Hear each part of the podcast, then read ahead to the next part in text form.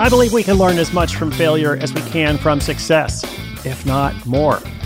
It is with this principle in mind we have started Failure Friday. It is this new segment, been running for a couple months now, a collection of short stories all about mistakes, missteps, disasters, and, of course, failure. Just like our Throwback Thursday segment, you'll hear directly from side hustlers who have struggled to get something off the ground. They'll tell you a quick story of something that went very wrong. Hey, what's up? Welcome to Side Hustle School. Glad you're out there. My name is Chris Guillebeau, your host, and I have been enjoying this segment so much. I hope you have as well.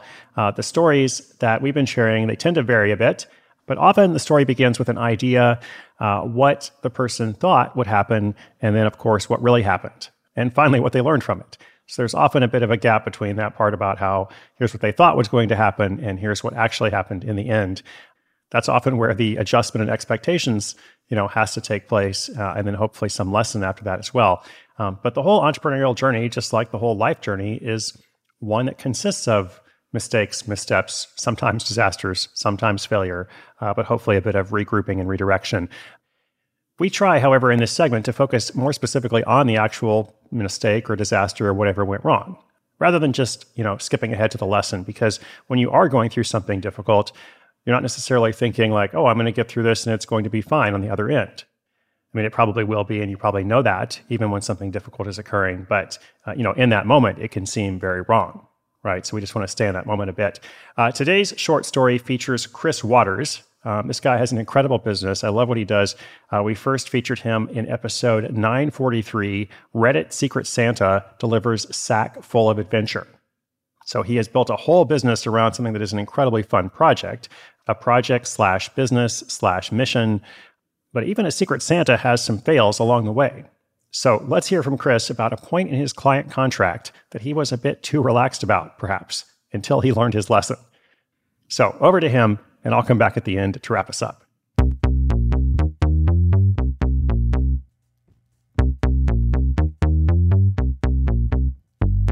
Hi there. My name is Chris Waters. I go by The Architect. I founded a bespoke event planning business called Constructed Adventures, where I build out seemingly serendipitous perfect days and wild adventures for clients. Uh, a really easy term to latch onto is just very elaborate treasure scavenger hunts.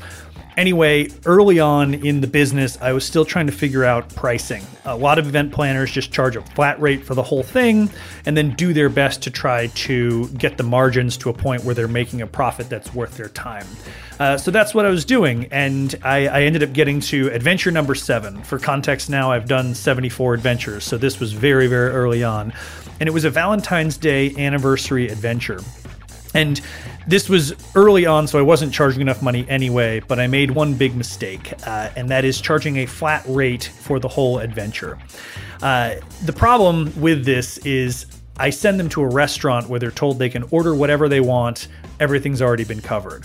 I thought this was going to be perfectly fine because it was Valentine's Day and many restaurants do prix fixe meals and menus, so I can gauge how much it's going to cost.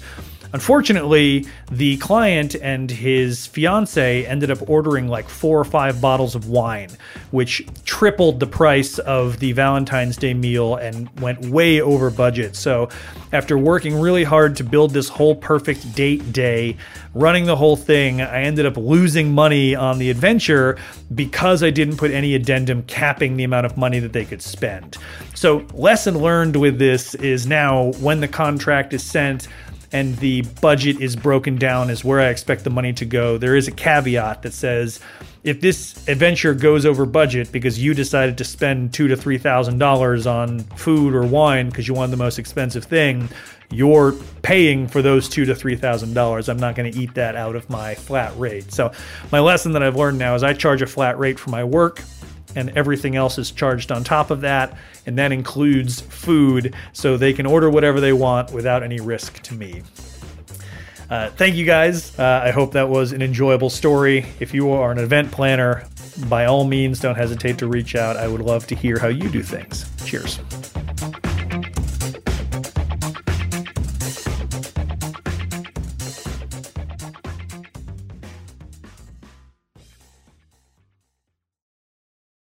Awesome. Thank you so much, Chris. Uh, really appreciate you sharing there.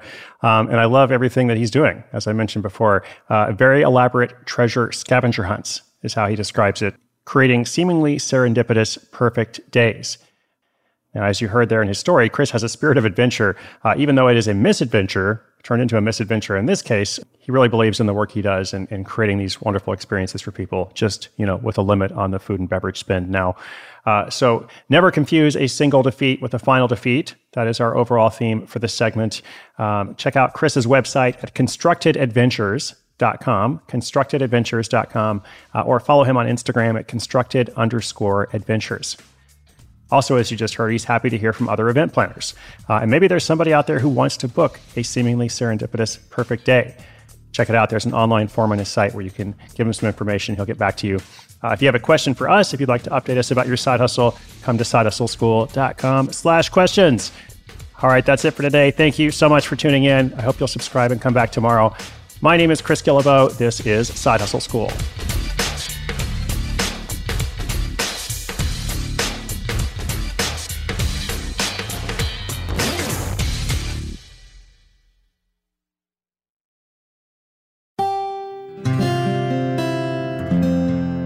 From the Onward Project.